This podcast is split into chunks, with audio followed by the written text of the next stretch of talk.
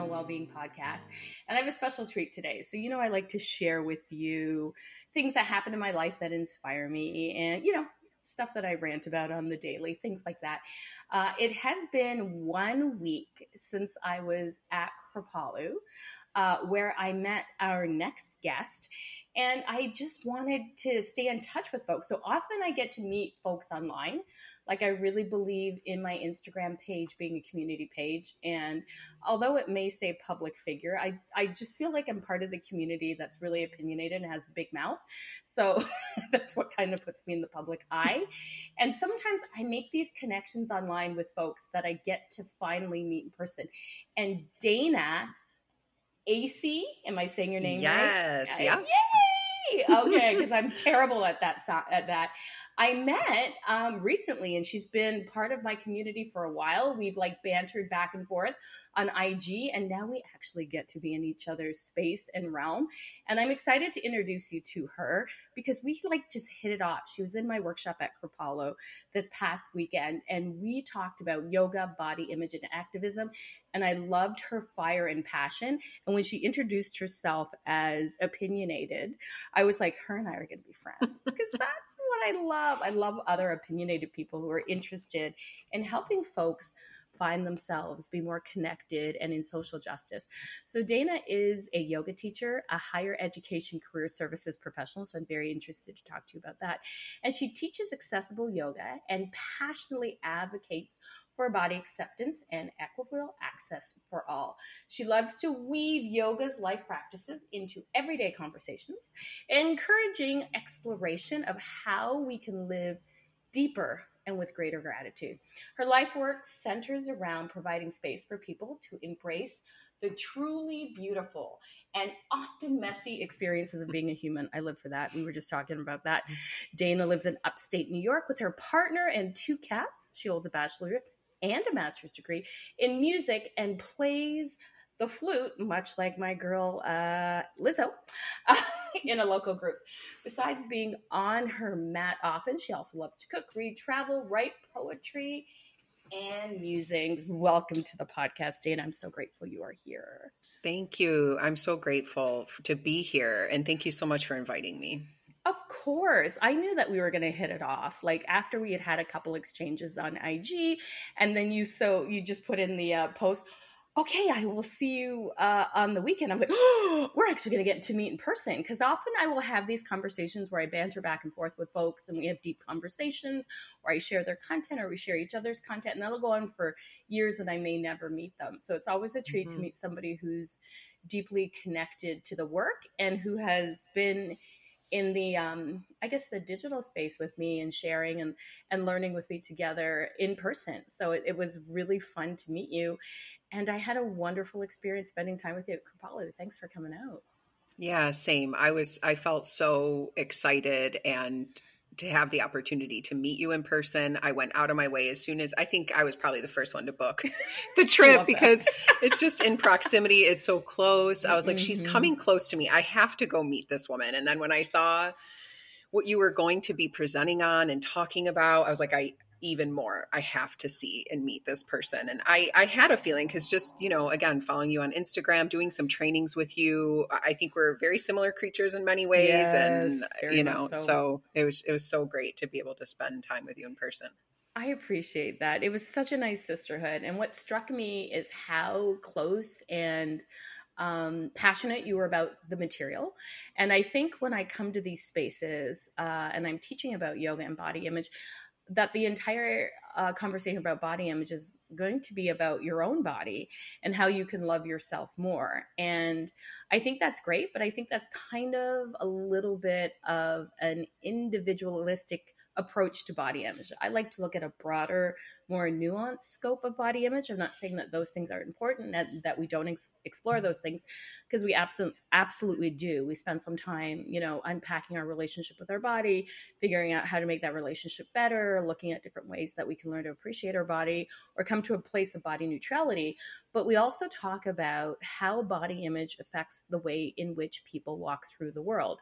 And your body image at many intersections, whether you are um, identify as a woman or you're trans or you're man or you're non-binary and everything in between who has access to civil rights, who has access to justice, who has access to wealth and health, good health outcomes. And that is also wrapped up in body image. So, body image can be an individualistic pursuit, but it's always about the collective. And I appreciated your passion about that. What makes you so passionate about equity for all? Gosh, I'm going to try and keep on track. I tend to go on tangents, but me too. That's what I love about you. We're both going to go because, on a tangent, I feel. Yeah, there's so much. I mean, of course, I think a lot of our um, a lot of my passion is fueled by my own personal experiences. Um, but then just having all sorts of people and friends in my life and watching what they've gone through. So I sort of collect those experiences. I'm deeply empathetic. So I sort of collect them as my own almost. And I just, oof, it comes out. And I'm at a time in my life where I'm in, I'm in my late 30s and I'm just now letting, I'm kind of saying it like this, like letting my vo- voice roar. It's been mm, stifled that. for so long mm-hmm. and I've mm-hmm. let it be for so long, um, starting from a young age. And I'm just tired now. I don't mm. care anymore. I'm just like, you know, it's it's yeah. time to stand up. And so, yeah, it, it, comes from my own personal experience growing up of um, just being othered, feeling mm. shamed. Mm-hmm. Um, you know, both I'm, I'm Middle Eastern, but you know, for the food I ate or you know some of the cultural things that we have or i was always in a bigger body mm. um mm. you know and so I've carried that throughout my life, and I've always sort of aligned myself with people who share similar stories or experiences as that, mm-hmm. um, who are often marginalized populations, and so surprise, surprise, right? And so, you know, and and I I know I and we'll talk. I'm sure we'll get to this, but I have many privileges as a as a white mm-hmm. presenting woman, and so um, that come with that. But mm-hmm. yeah, just kind of using using it all as fuel. And I, I like I said, I, I, keep using this word roar now. I'm I'm a writer too, and I just can't. I'm just letting it out. I I can't hold it back anymore. And really. My life now is at a point where it's not about me, it's about the collective good. So even if mm-hmm. I feel something, I'm I think a lot of us are feeling similar things and not to speak for people, but you talked about body image, using my body to place it out in front of and in mm. place of the people who've taken mm-hmm. the literal and uh, metaphorical hits for a long mm-hmm. time. And so that's mm-hmm. where I'm at now is using myself in, in the way. And I feel like that's how I use my, my white privilege really is mm-hmm. to, to step in. We have mm-hmm. to for the greater good in our humanity, really.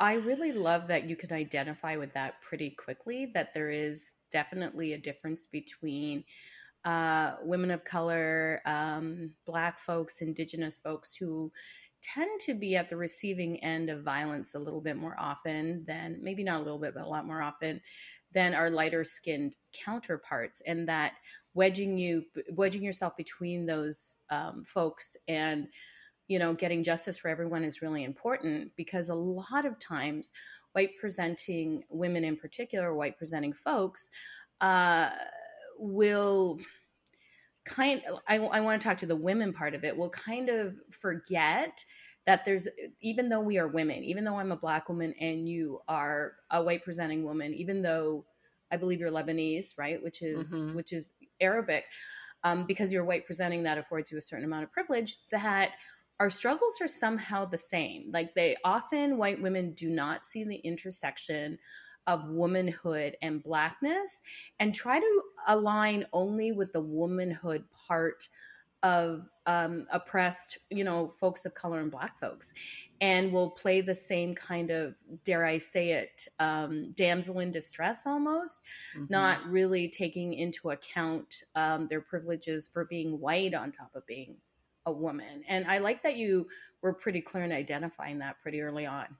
Yeah, I jump right in usually. I'm pretty brutally honest now. so I've always, well, for those who've known me, I, I, think they would say that that I've always been that way. But yeah, mm-hmm. I'm just I'm I'm at the point where I'm just going to say it. I, you know, and it's such a privilege to be able to only identify with the woman part and not understand the plight. And you know, I think it's now we talked about this at the retreat is now that their rights are being infringed upon now they're sort of speaking up not realizing that it's all interconnected deeply and that we can still intertwine ourselves with it but not as our own lived experience but just at, in in um co-conspiratorship like you said you know yeah. um and that's what really i think needs to start happening more and more so I love that. And what I really uh, love about your I ability to identify co-conspiratorship and for those of you who, who are listening and wondering what the difference between allyship and co-conspiratorship is this is my own definition. I haven't looked it up anywhere. This is what I kind of think. So when I think of an ally, I sometimes think of person people who are like, okay, I'm going to post her uh, stuff on social media, or I'm going to write a check to a local organization that does the work that I embody. Um, but I'm going to be at an arm's length. Like I, I believe in the cause. Uh, I'm not sure my family is still going to talk to me if I participate in this. And I certainly, mm, maybe I'll wear a Black Lives Matter shirt if it's for a work function, but I don't want to upset the apple cart of my friendships and I don't want to upset um, my family. Whereas a co-conspirator is like having fights with their families because they're stepping up and, you know, having conversations. If people are getting along with their families and letting, you know, aunt whoever and grandma and uncle whoever and whoever else is part of the family saying whatever they want at family meetings or you know nonchalantly uh, laughing at either sexist jokes or racist jokes or homophobic jokes or try you know anything where that where those isms come into play yet on the sly they're kind of supporting but they don't really want to know. So a co-conspirator is somebody who's upfront out there in the march and in my opinion because black and brown folks and trans folks have been and queer folks have been at the front of a lot of these huge movements. Starting them putting themselves in harm's way a co-conspirator steps steps up and says, Look, I know that you have been doing this work the entirety of your existence and i'm sorry i'm late to the party and i just had a you know come to jesus moment for lack of a better term or come to wisdom moment or, or come to god moment or whatever it is. I had an aha or a teachable moment. I want to support you and I'm also going to step in it with you and in some cases step in front of you so that you know you are not in harm's way because i have more sway with law enforcement i have more sway with you know society because they're not um, seeing my color first and me as a person second and so I appreciate that mm-hmm. about co-conspiratorship. And I loved how uh, in our workshop there was a lot of not a lot, but there was a few people who had that uncomfortable grin that I notice people do and nodding mm-hmm. when I'm mm-hmm. saying things that are very uncomfortable and not understanding that that's part of the yoga. And you being okay in our breakout sessions, calling people in on their allyship versus being a co conspirator. So you and I had a, a moment around that. Yeah. I, like I said, I'm I sit there and I, I try to say mm-hmm. things with kindness, but I would I almost Sometimes. didn't say something I don't want to make people feel bad, like that kind of yeah. thing. And I'm just like, no. Preferences like, stuff. Yeah. You know, a lot of it is performative, like we talked about. And um, and I'm I'm I'm I must say and back up that I'm still in a learning space, right? I'm still in a space Absolutely. where, and that's why I loved this weekend is I could really sit and strategically think about how am I going to put what I want to do into action, and it gave me yes. because like a lot of people, I was burnt out, much less than yes. some other populations, and much more than others who because I've already been involved in some of this work, but um you know, I was burnt out and it was the it was what I needed to kind of re-energize myself re- and to re- yeah, redirect myself, figure out where I need to go from here and what I can be doing because I can be doing a lot more, just like a lot of us. And so let me start by saying that, but you know, some people, I don't know, they just weren't you could tell ready. that they weren't ready and it's a privilege not to be ready and I said that, mm. but uh, you know, but I I said, you know, you're it's it's a it's a you know, some of your ideas are a little bit performative. How can you put those into action? So I turned it into a question. Yes. Um, but that nobody, that some people didn't want to answer. yeah, I think I upset some people asking that question of like, what can you do more? Um, rather yeah. than just like wearing a t-shirt kind of concept, you know? Yeah. Um, yeah. But yeah, you could tell when I was there that it upset me uh, uh, that they were able to walk out of the room because and and I always say this to my other friends and my friends who are people of color like mm-hmm. I don't want to be that white person who's like how dare they like now I'm getting yeah. angry right or like making yeah. it about me but really that's what fuels my voice too. And my friends who know me know that. They yeah. know that who I am and how passionate I am, but um, I want to make sure that I don't make it about me, you know, because it's not about me, it's about this. So, yeah. It's yeah, and I just love that you were brave enough to call people in or up or out or whatever language we are currently Man, using. Bravery takes so much. It does. In and of itself, it's draining. But what, as this is the intentional well-being podcast, and you made mention that you were exhausted, what are you taking as a co-conspirator to build your own well-being? Like, what are some of the things that you do um, in order to not become exhausted in this work? And I think I said in the workshop, activism is exhausting, and sometimes it feels hopeless and depleting and sometimes you just want to climb into the bed and you know pull your pull the sheets over your head where you think you've made like 10 steps forward and actually we've made 12 steps back and i'm particularly referring to uh, roe v wade which has been the law mm-hmm. of the mm-hmm. land for most of my mm-hmm. existence even though i'm a canadian it shaped a lot of policies here in canada.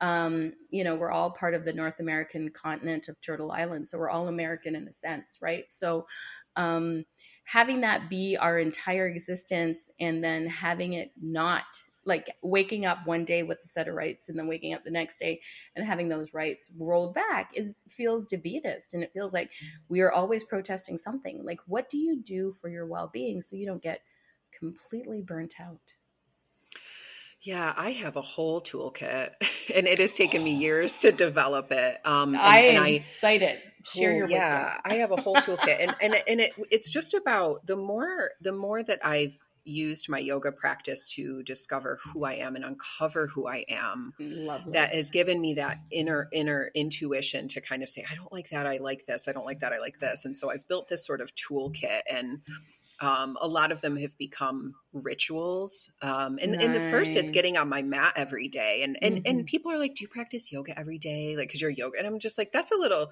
I'm like, oh, you know, those people are like, "Yeah, I do," you know, and I'm just like, it's great to practice yoga every day. I I practice the physical, practice the asanas because I have an autoimmune disease that affects mm-hmm. my muscles and my joints, and mm-hmm. I have to in order to move. I mm-hmm. meditate. Um, so definitely my yoga practice. I write a lot. I journal Lovely. frequently. Mm-hmm. Um, I mean, I have a therapist. Like one of our our, um, you know, co-conspirators at the retreat was saying like, "Do you all have a therapist?" And there was a bunch of us sitting around the table. We're all like, "Yeah, like of uh, course we do." Like I it's like a, a normal. Are you kidding? Oh, yes. so beautiful. Um, I love that but you know i you know i'm involved in music that is healing in and of itself i try Self, to feed yeah. myself nourishing food although i like a bag of potato chips a lot um get out that's nourishing nature. food That yes. is nourishing food okay it's got like yeah. good omega-3 fatty acids it has a bit of mm. salt it's full of potassium plus it makes you happy so that is yes. nourishing food so exactly i just want Thank to put you. that out there no i agree Thank yeah. you um um you know the other thing is, yeah, getting out in nature, being outside. Um, and lately it's been, like you've said this weekend, taking restful time, and it doesn't have to be a long time, but, and finding time throughout my day, and this is a privilege, but finding time throughout my day or and it, within several days to have some time where I don't have a to do.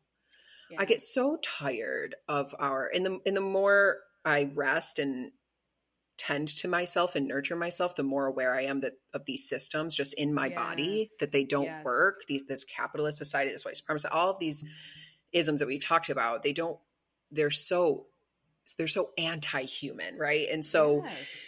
I I really get so tired of the to-do list and and again have the privilege to say okay i'm going to take today to rest Reflect, relax those rest. those kinds of things yeah so I, and and to not Oh, go yeah. yeah. No, go ahead. And to not feel guilty about it, right? How, Man, it is right. Yeah. Well, I think I mentioned this at the retreat uh, because it's not in other people's practices. They kind of look at you sideways when you say you take yes. care of yourself. Like even today, yes. I was at a, at an event and I was like, they were like, okay, grab your lunch and come back and eat here. And I was like, can we take a break? Like, and, yeah. and people, I think people are like, who's this woman? Who's she speaking up and being like, asking for what she wants? It, that is the kind of attitude like that. Um, and I'm just like, no, like, c- come on we've been sitting here for hours and hours and hours we're tired we're we're deeply engaged in good content amazing content that we need to be engaged in leadership building leadership mm-hmm. qualities those types of things mm-hmm. but we also need a break to continue to engage and i think that that's how it ties directly to activism is if we want to be deeply engaged in this work that we have to rest like you said so learning from the best oh we do and i and it, you know what one time I had a yoga teacher, I asked a yoga teacher what was one of your uh, favorite or one of the biggest things that you learned through your yoga practice, whether it's taking care of yourself or taking care of the world. And she said to give from your overflow and not from your depths. Mm. And you can't have overflow if you are chronically stressed, chronically tired, chronically overworked, and chronically being um, barraged with bad news, right? Like mm-hmm. my my spouse and I, Ellen, had a conversation today about we need to stop the doomsday talk. Like I'm very bad for waking up and opening up my news app on my phone and going like the first thing that I saw this morning on my phone because I always check the news first to see what's going on in the world. Um, that Boris Johnson um, you know, resigned amidst a scandal and all this stuff. And I was just like, this. And then this triggered a whole nother conversation. And eventually the conversation for me always circles back to Roe v. Wade or um, police brutality or, you know, the criminal justice system. Like it always kind of circles back. And my husband and I constantly have these in depth conversations. And I think to myself, there should be a morning where I wake up and don't check my news feed, hmm. right? Where I'm just like, yeah. I will, like, I can take a day off the news is really it's a 24 hour loop and i'm pretty sure nothing unless there's been a mass shooting i'm pretty sure nothing other significant has happened today. So i can take a break of that 24 hour news cycle. I don't have to be plugged into every scandal and every tragedy in the world all the time because mm-hmm. it starts to feel like we can't do it. We get coerced into thinking that this is an impossible plight and we should just surrender to what will be. Like there's really nothing we can do about any of this, so we really should just give up. And I think news organizations and that constant piping of bad news into your home via your phone or your whatever screen you're watching is decide is um, designed to wear people down, right? To to give us too many things to care about that we can't focus on the things that we really need to care about. And that stepping out like we did um, in Kripalu and talking with other activists and taking time for yoga and walking through the uh, you know the maze or, or and just you know having a change of scenery where we weren't I didn't I didn't look at the news once last weekend because I was so engaged mm-hmm. in what we were talking about and doing my own personal reflection that it was really great to unplug and hopefully, if you are a co conspirator while half of us are unplugging, it's kind of like a, a, relay race. We can pass the baton and then somebody else steps forward while the rest of us are resting. That's how I would like to see activism happen that the people who've been at the front of the line and really pushing have educated the people behind them enough that we can swap out and i kind I kind of felt that from you you were really clear on what we what you were sharing what was particularly exciting for me and what what i why I wanted you so deeply to come on the podcast is you're doing career counseling with young folks. So you have the ability not only to maybe inspire your friends, but you can inspire the whole next generation. And you have a platform that's deeply to, connected to younger folks. And I think that's pretty amazing. And how does that how does that look? How does that what do you what are you learning from that next generation coming up? I'm hoping they're not feeling hopeless so much I'm learning. Oh my gosh. They are, you know, I get in the old lady mode where I'm like, these darn kids sometimes, you know, but they're they're really amazing. I know. We all do that. but it's inevitable. the, exactly. And the more I I connect with them and learn about what they're doing, they give me hope. And of course it runs the mm. spectrum, right? And I, I was really right, thinking sure, sure. about this when we were talking is, you know, I, I work at a community college and we serve so many different students, but a large part of the students that we served are from those marginalized populations that, you know, some other colleges are still trying to figure out how to serve it, as are we. It's a constant right. learning process of how best to serve people and provide access to education. Um, but you know, I'm I always raise my hand. I'm like, we've been doing this work for a long time as community colleges, and so anyway, there's my community college plug. But I'll get off my. Um, but no, you know, there's those the soapbox.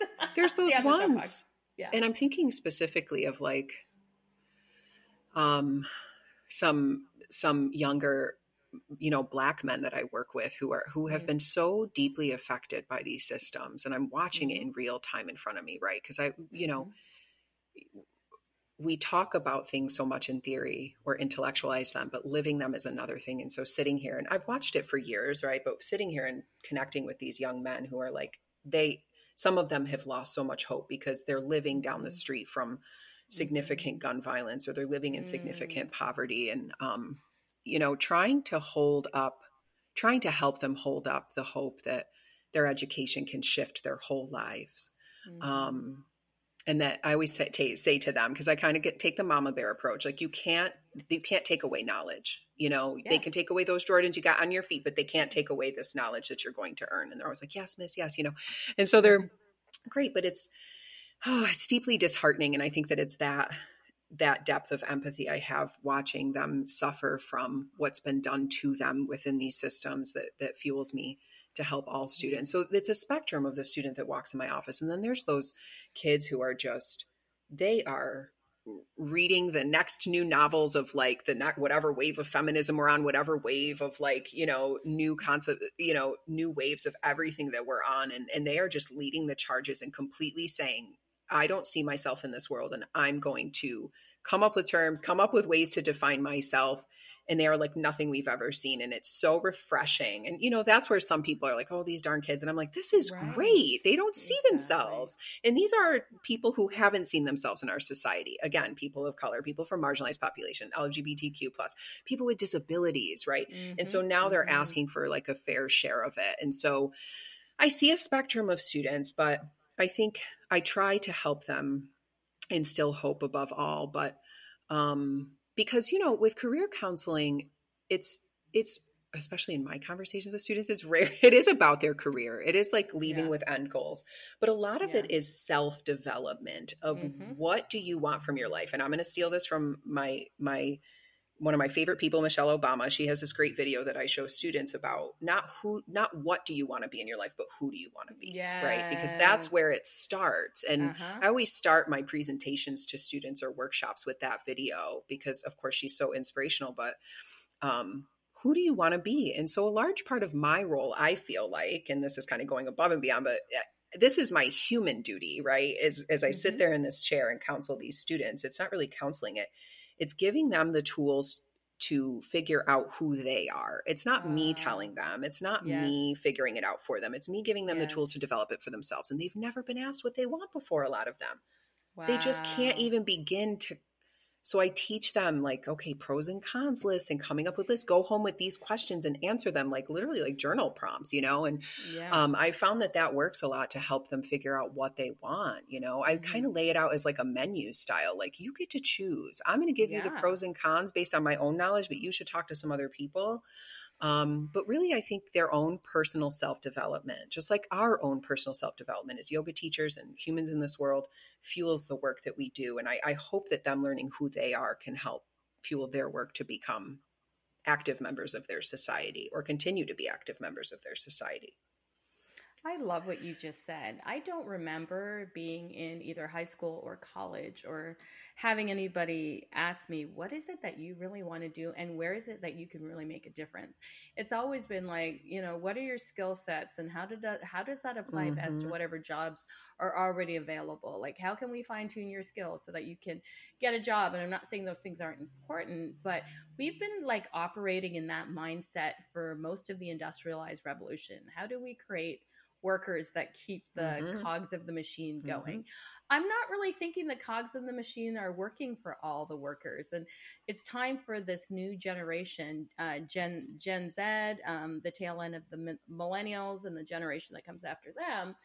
To do something different because we've been in this very limited mindset for a long time and it's really impacting uh, everybody's ability to have access to equality and just to be happy. Have you ever thought of talk like when you were coming up? I'm in my my early 50s. When I was coming up, nobody talked about loving what you do, not to the extent about what what we do now or having an impact on the world it was like how were you going to pay your mortgage and put food mm-hmm. in your mouth which is also fair. I'm not discrediting that, but how can these two things coincide together and and and collectively connect to well-being for all of us? Like I think if you're not miserable and burnt out in your job, then you have time and energy to become involved in your community and when you're not always in survival mode because systems are put in place to keep you working as hard as you can for as little pay as possible, when we change those systems, then you have more time to explore your your humanity and then you have a bigger impact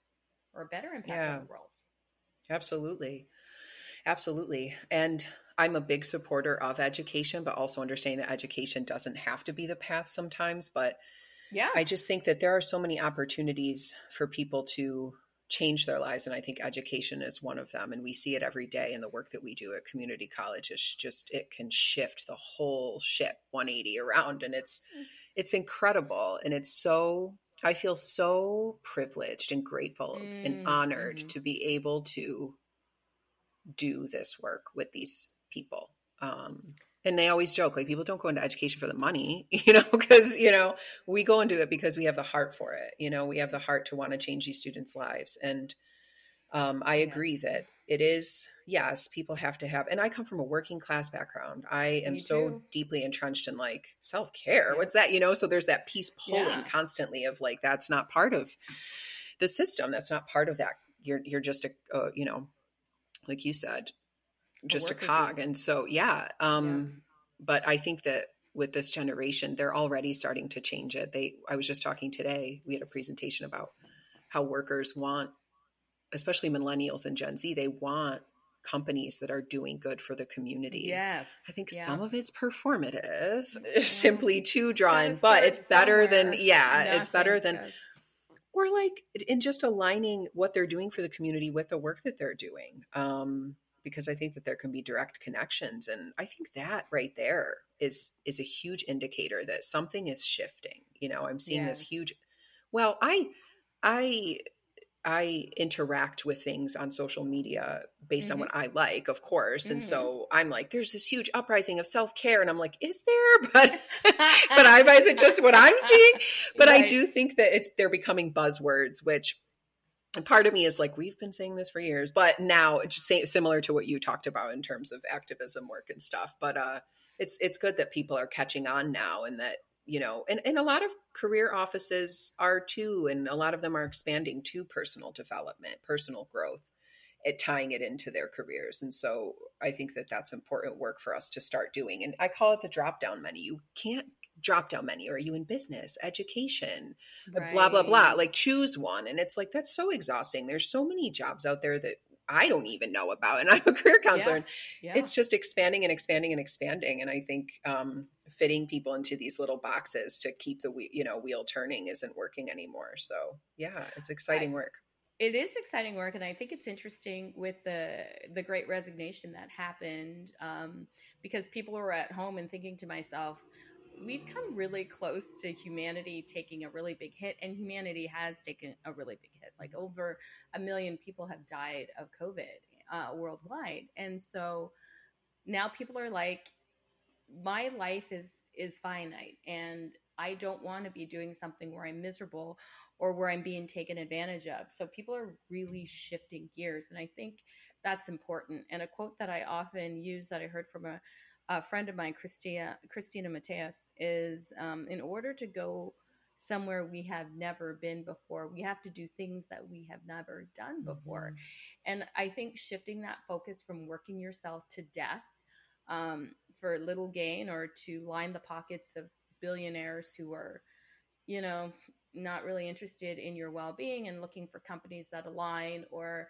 a lot of folks have gone out into the entrepreneur space and created different ways uh, to work. But I think that's important that we need to hold everyone around us accountable, that we don't keep continuing systems that don't work for all of us and i think well-being i you'll notice i call my podcast well-being and not wellness because i think wellness has been appropriated and has become mm. part of the capitalist machine in that go spend $300 on a facial or go get your nails done or go have a massage and these are very privileged practices if you don't mm-hmm. have that mm-hmm. kind of disposable income what does well-being look like for you and like you and i spoke about well-being can be unplugging from social media for 24 hours like mm-hmm. or you know if you have the opportunity to go sit outside wherever that is and take a few deep breaths in and, and you know focus on feeling your body and like maybe getting out of your head uh, doing a yoga asana practice or going for a run or going for a walk or things that are hopefully a lot more accessible and not quite so commodified in thinking that your well-being has to be linked to um, some kind of you know luxury item. And on the flip side of the, that that well-being is a step in starting to break down the systems. And that well individualized well-being does not override the systemic problems that are put in place but they do help us have a better understanding of who we are so that we can decide how we want to contribute to the space going forward. And i think that's a wonderful thing for young people to learn sooner rather than later. And when you said you got tired at 38, I'm glad you figured that out at 38 and you didn't figure that out at 58 or 68 where you where you just become progressively more tired and it's easier to throw your hands up and go, well, you know, I'm this age now and my time has passed or I'm too tired to participate or I just got my kids out of the house and now I want to relax. Um, but uh, we need we need to stay vigilant and it, it starts with taking care of ourselves first. Yeah absolutely. I love what i love how you differentiate well-being from wellness. I think that's so important. And you're right well-being has it, it is it has to be accessible practices to people. And I try to be mindful of that when I'm teaching yoga or getting on my high horse about telling people for self care. Um, because yeah. you know people are like i don't know what's wrong. I'm like you're tired you know? Yeah. you're tired you're exhausted. Oh you know oh i'm so stupid i forgot this. I'm like no you're a pro- I keep saying you're a product of your environment. We are yes. products of our environment. We we take because our systems teach us we take the blame on our shoulders as individuals. And i'm just like no not anymore. I'm not taking i mean yeah sometimes it's us. Um yeah. oftentimes we're functioning within again like anti-human systems that are built in order for us not to be human. So um, I really love the idea. And, and I try to be mindful of when I offer options for people in my yoga classes of how to take care of themselves, that they are accessible. Again, coming from that working class background where when you've been standing on your feet sometimes, not just for eight hours, 10 hours, 12 hours, 16 hour shifts, what well-being, yeah. you know, like what yeah, is that, you know, and but it is simply just like sitting down and doing some asana like you said and, and things yeah. that are accessible to to all populations not things that cost money you know yes. so and and i also think well-being can be things like brushing your teeth and picking mm-hmm. up your mm-hmm. mail and doing your laundry and going to the grocery store and you know stocking your your pantry and you know helping yeah. other folks. Like if your well-being yeah. practices are like I like to volunteer and do this that mm-hmm. and the mm-hmm. other thing. I think those all you know doing for me doing something for someone else that helps them feel better about themselves is well-being for me because that makes me feel so empowered and like all this work that I've spent trying um, to change society actually gives me the energy to want to help somebody figure it out as well because it's yeah. go ahead yeah Oh no, I'm sorry, I interrupted. You. Um, no. I I I've always felt throughout my journey because I, I had a lot of healing to do, like a lot of people, and mm-hmm. at the at at a really pivotal point, I thought to myself, "There's a reason this is happening. Mm-hmm. I it doesn't feel worth it to have gone through all this for just myself. Nothing. Yeah. It doesn't yeah. feel worth it. I have to share this other. If I and I always say if I can ease the burden for someone else just a little bit and not in a savior kind of way, but like if right. I can save them some time, if I can save them some energy, if I can hold space for them, mm-hmm. that is my that is my I think it's it's a it, we have to use our gifts and our skills and and you know own them. And I'm having you know learning still how to own them and just let them be. Um and and I feel like that's that's again what fuels me wanting to help other people is to for them to learn how to help themselves you know and to and it just uplift themselves. has, absolutely. And to keep like paying it forward. Like I feel yeah. like if I um, help somebody take care of their own well-being it, ma- it feels it mm-hmm. makes me mm-hmm. feel better so that enhances my well-being and hopefully they will pass that forward because they feel better about themselves and yeah. uh, they've learned how to how to manage parts of our life because one thing i have noticed since the pandemic is that there is a crisis in mental health across the board like we are all very stressed to the max and I see a lot of people really struggling. So we have to teach folks how to notice when they're struggling, and we have to have more resources for folks to talk to people. Like we had mentioned earlier in our group, all of us were like, you know, yeah, we have a therapist. I mean, I only got a therapist in the last year or so. I've been in mm-hmm. and out of therapy for all of my life, and I am very fortunate that I live in a country that has uh, socialized medicine, so I have access mm-hmm. to a therapist. My husband also has benefits; I have access to a therapist, um, and so making the world like well-being for all has to be about making those types of um, resources affordable for everyone. I shared a meme on my Instagram a few days ago that therapy and counselors um, should be accessible to everyone because trauma, free and accessible to everyone because trauma is free and accessible to everyone. And yes. everybody was like, Amen. Yes. right? Absolutely. Absolutely. Yeah. Oh my and gosh. It was, it was so funny because people are like, I don't agree that therapists shouldn't get paid. I said nobody said about didn't say about therapists not getting paid. Gosh, just yeah. everybody has access to therapy. Yes. And that it should be free and available because it's going to keep us from having these huge incidents in the world. Uh, it's going to keep keep us from, you know, losing the will to want to be in a society where we can all flourish together. We can't do that from a place of complete, complete complete exhaustion mm-hmm. and learning that um, not to buy into the capitalistic model that you have to be producing every minute of every day and that somehow your production is is uh, significantly tied to your self-worth or to um, your status in society that taking some time out and stepping back and like flaking out i call it meaning you know you're just gonna lay on the grass and eat mm-hmm. potato chips you know that, that, that, that has value Mm-hmm. Absolutely. Absolutely. Um, I think that I lost my train of thought, but that's okay. I was I, just thinking, that yeah. all the time for me. No, but those are really um, amazing points. I think that it's hard work because I think a lot of people have bought into the individualist nature of this society and are like, well, why should I care about other people? You know, nobody asks that out loud a lot of the times, but that's the sense, you know, is, um, and so needing to, to kind of help them understand about how the collective good yeah. is good for them too, you know, is part of, I know I teach like a little series on self compassion and yoga and then compassion and always starting with self compassion, but then why yeah. it's important for like the greater yes. good, you know?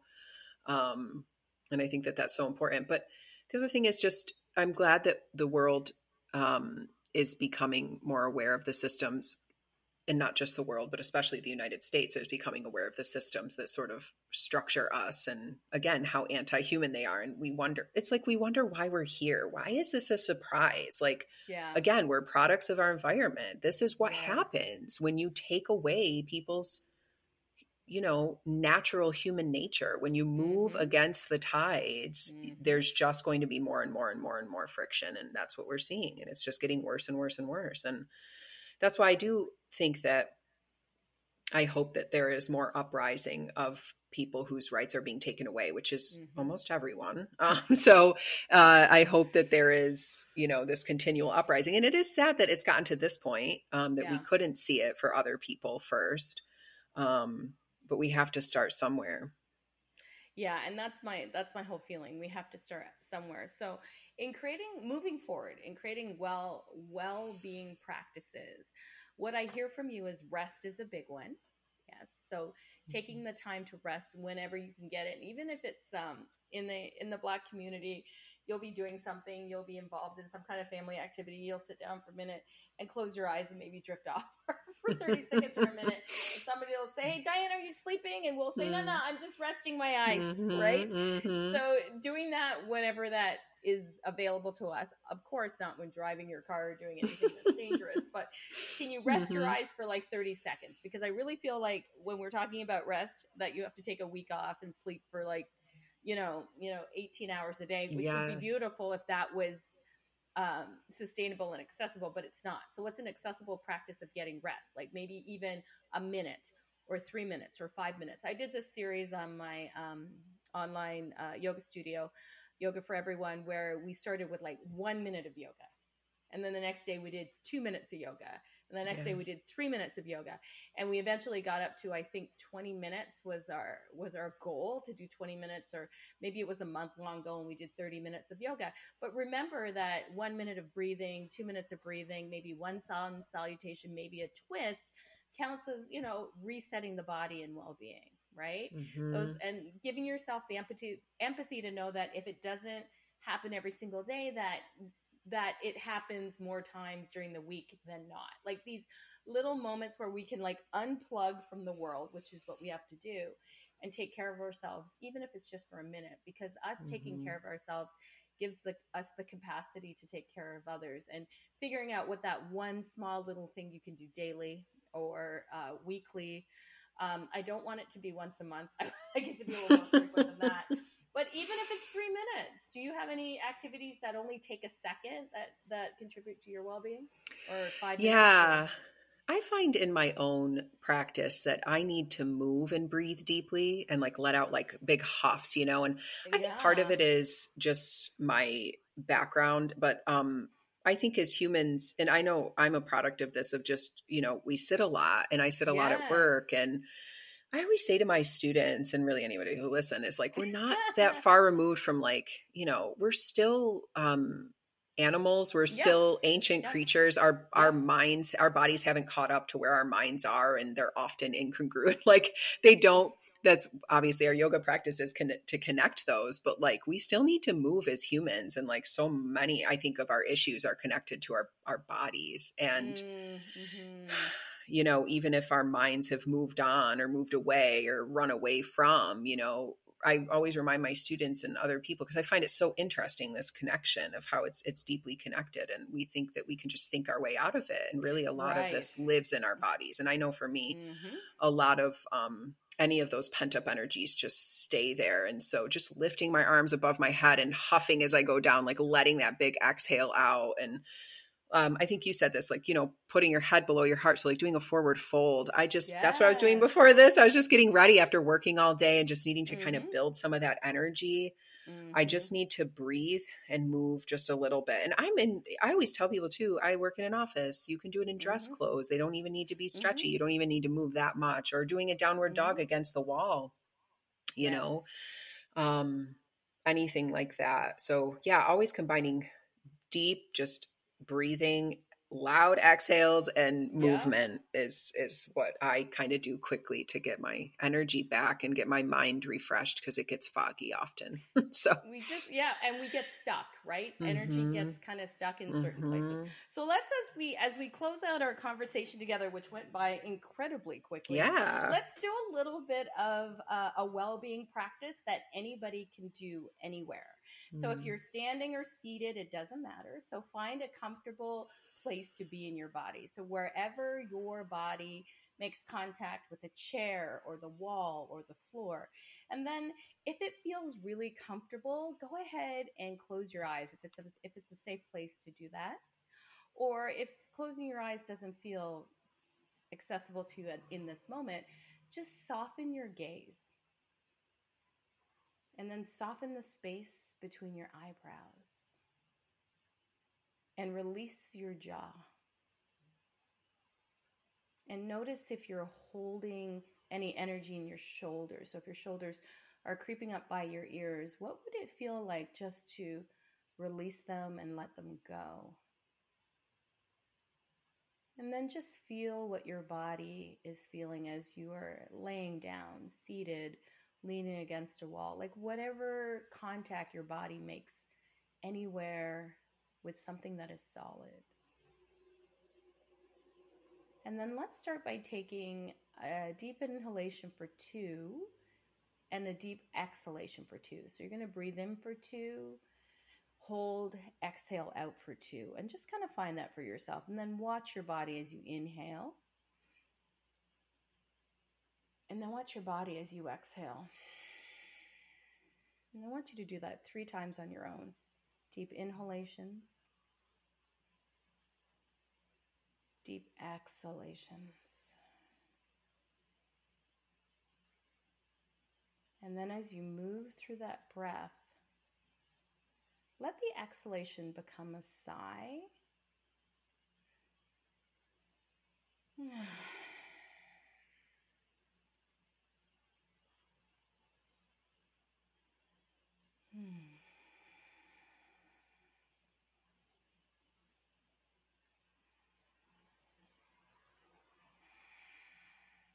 And then when you're ready, when you inhale, I want you to reach your arms up to the sky or stretch out any other part of your body that feels like it could use a stretch. So really just choose something. It doesn't have to be arms, it doesn't have to be legs.